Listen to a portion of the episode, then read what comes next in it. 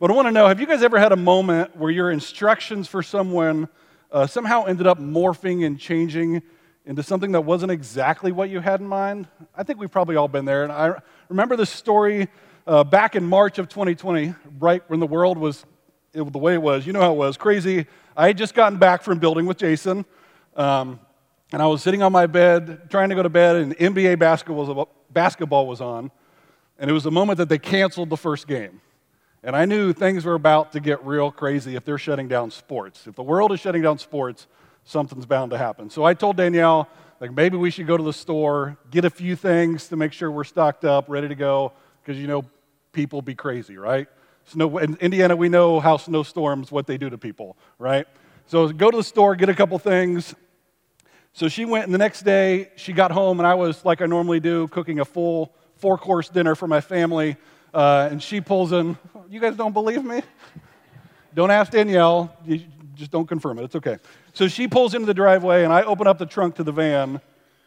It is filled to the brim of stuff. stuff. I, I, I believe that she single handedly created the toilet paper shortage in America. she had probably two or three of those giant, like, mega ultra packs, and then she bought milk. Not one gallon, not three gallons, not five gallons, seven gallons of milk. And I don't even like milk. I don't drink it unless there's warm chocolate chip cookies, okay? And we had two boys that were three and five, so they didn't drink a lot of milk either. We gave away six gallons of milk to friends and neighbors because she somehow, the instructions got out of whack. And she said, Well, I got there and I saw they were out of hand sanitizer, so I went a little crazy. I don't know how you went from no hand sanitizer to seven gallons of milk, but she did. I just say yes, dear, and I move on. Thankfully, we didn't spoil six gallons of milk because I wasn't drinking it. This morning, we're going to continue our series on the Sermon on the Mount. The last few weeks, we've been looking at six different instances where Jesus addresses where you may have heard it said this, but I tell you this. And this morning, we're going to look at these last two statements like this, where, similar to Daniel at the grocery store, people have taken some very simple instructions and just ran with them and gotten out of hand. So we will be reading Matthew 5, verses 38 through 48. Would you please stand with me for the reading of God's word?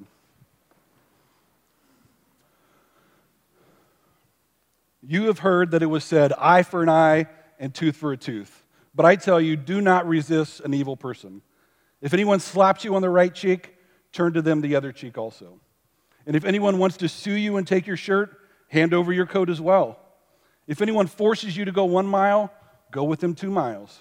Give to the one who asks you, and do not turn away from the one who wants to borrow from you. You've heard that it was said, Love your neighbor and hate your enemy. But I tell you, love your enemies and pray for those who persecute you that you may be children of your Father in heaven. He causes his sun to rise on the evil and the good, and sends rain on the righteous and the unrighteous. If you love those who love you, what reward will you get? Are not even the tax collectors doing that? And if you greet only your own people, what are you doing more than the others? Do not even pagans do that. Be perfect, therefore, as your heavenly Father is perfect. May God bless the reading of his word. You may be seated. We're going to start this morning looking at verses 38 through 42. And to understand this section, you kind of have to understand the law of retribution. The law of retribution states that if you cause harm or pain to someone, you will be punished equally to the suffering that was caused to the other person.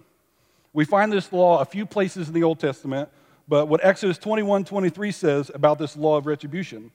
But if there is serious injury, you are to take life for life, eye to eye, tooth for tooth, hand for hand, foot for foot, burn for burn, wound for wound, bruise for bruise. And honestly, this whole chapter in Exodus is dedicated to laying everything out for this law of retribution. So by the time Jesus is speaking about this law, you had a lot of people who looked like pirates who had never been to the dentist. And just for fun, I decided, what would some of our staff look like as pirates? Well, let's see. There we go. I like that. What's the next one? Let's see who looks good. There we go. Okay, we can move on. That was just for fun. If you're in the office this week and you just heard me dying laughing, that's what I was working on. So everything's okay. But as Jesus does, he flips things upside down. Up to this point, most people have stood up for the sake of justice and revenge in all situations. But is that really what the kingdom of God really founded on? Now, some of you may be asking, is God really asking me to be a doormat? Am I really supposed to let people smack me in the face, take my clothes, and do forced labor? Am I really supposed to let people walk all over me? No, you don't. He doesn't. We see countless passages calling us to stand up for the oppressed and for the left out. We see times where the disciples and Jesus instruct us to resist evil and even publicly rebuke fellow believers for their sin. And Romans 13 lays out how we should submit to the government when it comes to resisting and punishing those who do wrong.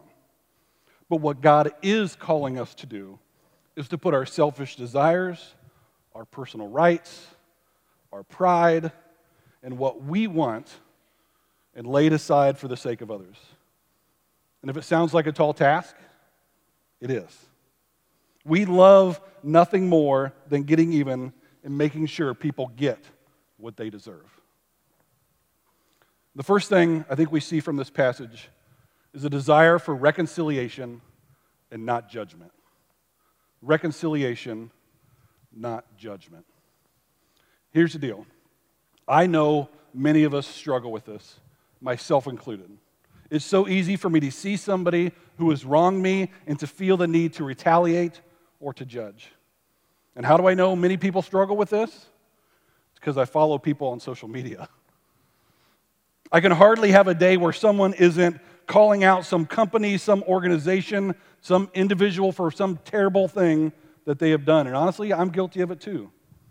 I have a love hate relationship with the memories on Facebook because I see cute kids of my pictures when they were young and myself when I had hair, and it was, it's a beautiful thing to look at. But then I have equally cringe moments where I have to sit there and delete a few posts for a little while because I'm, I'm not proud of some things that I've said on social media. And I'm pretty sure no matter how hard I look in Scripture, I will never be able to justify a very public humiliation of someone for the sake of warning others. You won't find it. And let's face it, in each of these circumstances, being slapped in the face, which may seem like physical abuse, but being slapped on the right cheek is more of an insulting act than it was a physical abuse. To losing clothes, to being forced into labor, these people have every right to get upset and to have no desire to do anything more than what is required of them. So, why would I want to be over the top kind to, to these people? And honestly, if somebody's treating you like this, my guess is they're probably far from God. And we have to choose whether we will seek reconciliation in the name of Jesus or judgment in the name of yourself. Romans 12, 17 through 19 says, Do not repay anyone evil for evil. Be careful what to do, what is right in the eyes of everyone. If it is possible, as far as it depends on you, live at peace with everyone. Do not take revenge, my dear friends, but leave room for God's wrath, for it is written, It's mine to avenge, I will repay, says the Lord. Notice it says, As far as it depends on you, live at peace with everyone. This means you do everything you can to be at peace and reconciled to all people, and how they respond and how they treat you is up to them. We can only control our own feelings, we can control our own actions. So, are you willing to go the extra mile to live at peace no matter how people treat you? The second thing I see in this passage is unquestioned generosity. Unquestioned generosity. Now, Jesus understands here that the crowd is fixated on what it says in Deuteronomy 19 and the law of retribution. That's another place where it states that law, but they tend to ignore the words in Deuteronomy 15, starting in verse 7. It says, If anyone is poor among you, your fellow Israelites, in any of the towns of the land your, the Lord your God is giving you, do not be hard hearted or tight fisted towards them. Rather, be open handed, freely lend them whatever they need. Be careful not to harbor this wicked thought. The seventh year, the year for canceling debts, is near, so that you do not show ill will towards the needy among your fellow Israelites and give them nothing. They may then appeal to the Lord against you, and you will be found guilty of sin. Give generously to them, and do so without a grudging heart. Then, because of this, the Lord your God will bless you in all your work and everything you put your hand to. There will always be poor people in the land. Therefore, I command you to be open handed towards your fellow Israelites who are poor and needy in your land. So, Jesus wants them to understand that they should be people marked by unquestioned generosity and not by a close fisted living. Jesus' words here challenge us to live a life marked by generosity and not putting your own possessions or your own desires above the needs of others. Honestly, I was just this spring reminded of how poor I am in this area and sometimes. We were recently uh, cleaning out, we'll call treasures from our house, right? Uh, some people have a junk drawer. We have a junk room and a junk basement that was just full of treasures. So we were having a yard sale to sell our treasures, okay? So we were getting all of our old, the boys' old clothes up, and we had boxes. And Danielle was amazing. As she, as the kids grew out of them, she labeled every box of every size. It was awesome. So we were pulling out all these boxes, and I noticed a whole size and a half was gone. So I said, Danielle, where, where, is, where are all these clothes? She then reminded me we gave all these clothes to a family who received a couple of foster kids right as COVID shut the world down, and they weren't able to get clothes for the kids. And you may think my first thought was, man, I'm so grateful we could follow Scripture and be generous with our stuff and live open handed. But it wasn't. My first thought was, dang it, we could have made some money off of that. I could have probably gotten 10 bucks and maybe some ice cream or something. And I'm ashamed in that moment, I was too worried about myself and filling up my wallet and what I had lost out on rather than the fact that our family was able to help two boys in need. Jesus' words of generosity are not easy. We will be inconvenienced. It will cost us our time, it will cost us our possessions, and it will cost us our money. But what we receive from our generosity is way better than anything we will ever lose. Before we move on, I want to read 1 Peter 2 22 through 23. It says this about Jesus: it says, He committed no sin, and no deceit was found in his mouth. When they hurled their insult at him, he did not retaliate. When he suffered, he made no threats. Instead, he entrusted himself to the one who judges justly. I think this is a perfect example of this passage in Matthew that we should follow. Jesus committed no sin and did no wrong, but was willing to give up his own rights for the sake of you and for the sake of me. And what an example that we have to follow. As we look at this next portion of Scripture, I want to reread Matthew 5 43 through 47. You have heard it that it was said, Love your neighbor and hate your enemy. But I tell you, love your enemies and pray for those who persecute you, that you may be children of your Father in heaven. He causes the sun to rise on the evil and the good, and sends rain on the righteous and the unrighteous. If you love those who love you, what reward will you get? Are not even the tax collectors doing that? And if you greet only your own people, what are you doing more than others? Do not even pagans do that? So, what does it mean to love your neighbor and to hate your enemy? Here's what John Stott says He says, To love them ardently is to desire that they will repent and believe and so be saved. And to hate them is to desire with equal ardor that if they refuse to repent and believe, that they will incur God's judgment. And honestly, when I first read that quote, it brought me to tears. Because I have enemies in my life, I have people that I have not cared for and that I wanted nothing to do with. But to read this and to think that my love for someone means my ultimate desires for them to love Jesus and be saved, and to hate someone is my ultimate desires for them to incur God's wrath was incredibly difficult to hear. Who am I to wish God's wrath on someone? For if we are honest with ourselves, we're no better than our enemies. And within this section of the sermon, there's a few more truths I want to talk about. Jesus shows us here that love has no boundaries. Love has no boundaries.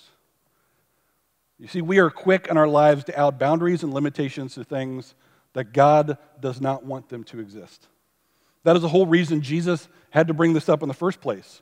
The Old Testament commanded people to love their neighbor, it said nothing about hating their enemy. But if there's one thing I know humans are good at, is if we say something enough, we will begin to believe it to be truth. And people started to add that we should love your neighbor and hate your enemy. Even though Jesus never says that, the Old Testament never says that. And Jesus makes it clear here there are no boundaries, there are no limitations to who we love and who our neighbor is. It goes beyond our political parties, our social status, and our sexual orientation. And just because you love someone and you are a good neighbor to someone does not mean you agree with their sin. Because if we all were only loving and all only neighbors with the people who we agreed with their sin, we all would be very lonely people. Love has no bounds, and Jesus wants us to understand that all people are made worthy of love because all people are made in the image of God, and there is no compromising that. This is honestly why a focus of our church is this for movement. You've probably heard it before. We believe that we are called to be people who are for what God is for. Romans 8:31. If God is for us, who can be against us? We want to be a church known for what we are for.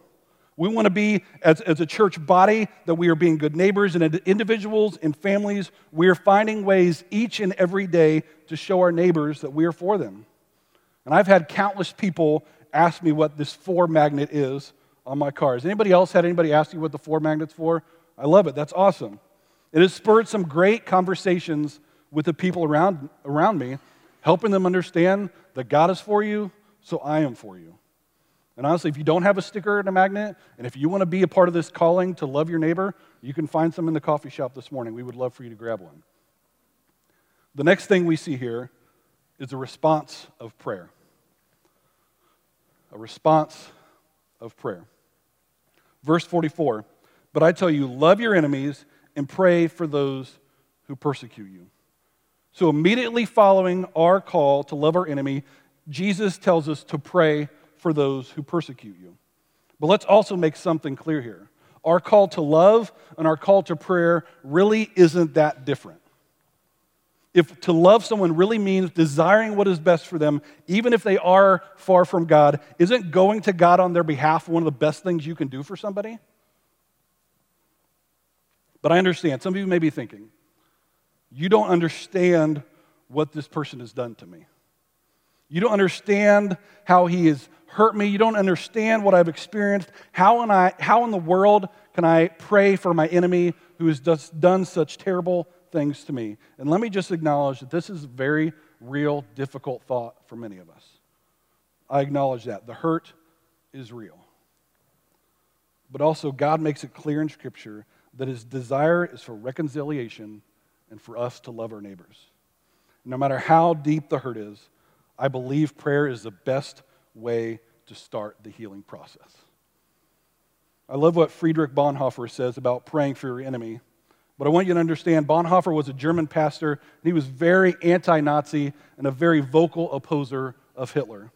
Eventually, in 1943, he was arrested by the Gestapo, transferred to a concentration camp where he was hung in 1945. And here's what he says about praying for your enemy. It says, through the medium of prayer, we go to our enemy, stand by his side, and plead for him to God. And John Stott goes on to say about this. He says, if intercessory prayer is an expression of what love we have, it means to increase our love as well. It is impossible to pray for someone without loving them, and impossible to go on praying for someone without discovering that our love for them grows and matures. We must not, therefore, wait before praying for an enemy until we feel the some love for them in our heart we must begin to pray for them before we are conscious of loving them. And we shall find our, our love break first into a bud and then a blossom. Jesus seems to have prayed for his tormentors actually while the iron spike, spikes were being driven through his hands and feet. Indeed, the text suggests that he kept praying, praying, kept repeating, Father, forgive them, for they know not what they do. If the cruel torture of crucifixion could not silence our Lord's prayers for his enemies, what pain, pride, prejudice could justify the silencing of ours. And if that doesn't convict you, I don't know what will. If the cruel torture of crucifixion could not silence our Lord's prayers for his enemies, what pain, pride, prejudice could justify the silencing of ours? Prayer must be foundational to loving our neighbors and our enemies. It's not either or, it has to be both. The last thing we see is to expect nothing in return. Expect nothing in return. Luke 6 35. But love your enemies, do good to them, and lend to them without expecting to get anything back. Then your reward will be great. And you will be children of the Most High because He is kind to the ungrateful and the wicked. It's really easy for us to, to be connected and to stay connected to our people. Each of you probably have close family, close friends, coworkers, people in your life that you know care about you, and, and they will reciprocate the love that you have for them. But Jesus tells us in Matthew 5:46, if you love those who love you, what reward will you get? Jesus is challenging us to love those, pray for those, be generous with those outside of our circles, and we should expect nothing in return. It doesn't mean it will always be that way, but the reward we will receive from God will far outweigh anything anyone could return to us for our love. And finally, to end today's passage, Jesus' final words in this section are hard to swallow. Matthew 5:38. Be perfect, therefore, as your heavenly Father is perfect. This verse honestly perfectly bookends this section of the Sermon on the Mount. You see, right before Jesus starts into these verses uh, of you have heard it said, but I say, right before that Matthew 5:20, he says, For I tell you that unless your righteousness surpasses that of the Pharisees and the teachers of the law, you will certainly not enter the kingdom of heaven. And as much as the Pharisees were hypocrites and they did a lot of things in secret, if you were grading people on how well they followed the law, the Pharisees and the teachers, they were at the top of the class. They followed it to a T. And so when Jesus says this, the crowd really isn't sure what they have to do then to enter the kingdom of heaven. And so Jesus answers the question finally here. He says, You must be perfect as God is perfect. But perfection is nothing we can achieve on our own. We need a mediator. We need someone to fill the gap when inevitably we will fall short. We need Jesus. Perfection and holiness will never be achieved on our own. So, how do we achieve this perfection, this righteousness that God desires? 2 Corinthians 5:21. God made him who had no sin to be sin for us, so that in him we might become the righteousness of God. In him we might become the righteousness of God. We can be the people God desires for us to be when we have faith and when our identity is found in Jesus and Jesus alone. Because of what Jesus has done on the cross, we can now be reconciled with Christ and we are no longer his enemy, simply because of Jesus. So many of us try so hard to achieve something that you will never achieve. You will never outserve your sin. You will never outgive your sin. You will never outpray your sin. You will do nothing to cover up your sin. So stop trying. Stop trying to do what Jesus has already done for you by giving up his own life so that we could find life in him. You will not find perfection that Jesus calls about. You will not find this holiness apart from the cross. And the beautiful thing is, this gift is free for all who receive it. And honestly, I would be remiss if we didn't take a moment right now to take communion. Jesus calls us to this ultimate holiness, this ultimate perfection, and we can't reach it without Jesus. Isaiah 53, 4 through 7. Surely he took up our pain and bore our suffering, yet we considered him punished by God, stricken by him, and afflicted. But he was pierced for our transgressions, he was bruised for our iniquities. The punishment that brought us peace was on him, and by his wounds we are healed. We all, like sheep, have gone astray. Each of us has turned our own way. The Lord has laid the iniquity of us all. Would you take the bread?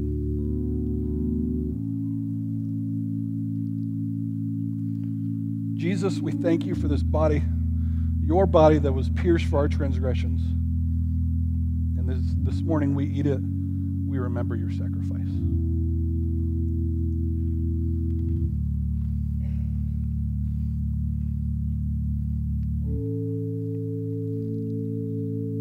If you would take the cup.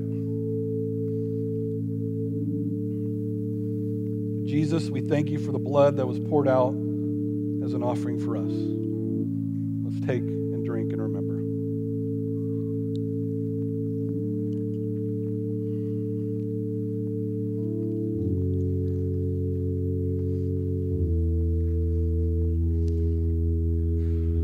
So now what?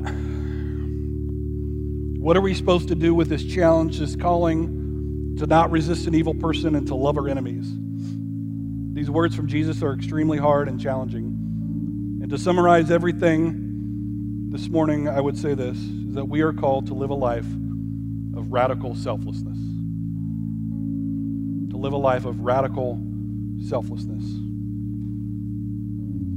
I think one of the hardest things for us to understand is that we are not the main character of our own story. That title goes to Jesus.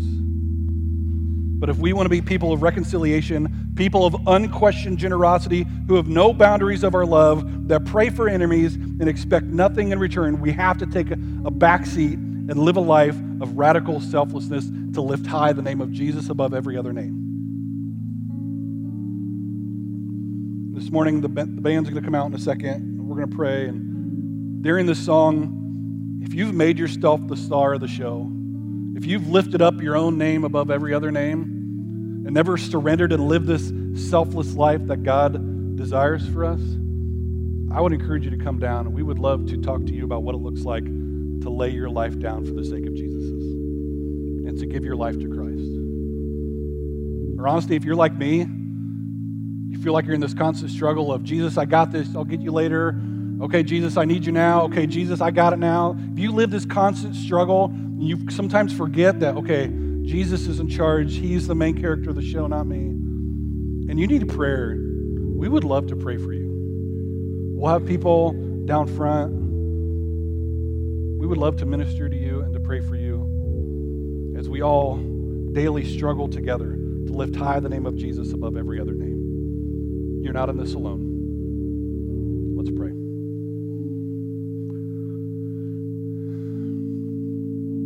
Jesus, we thank you for the cross and the price that you paid for us.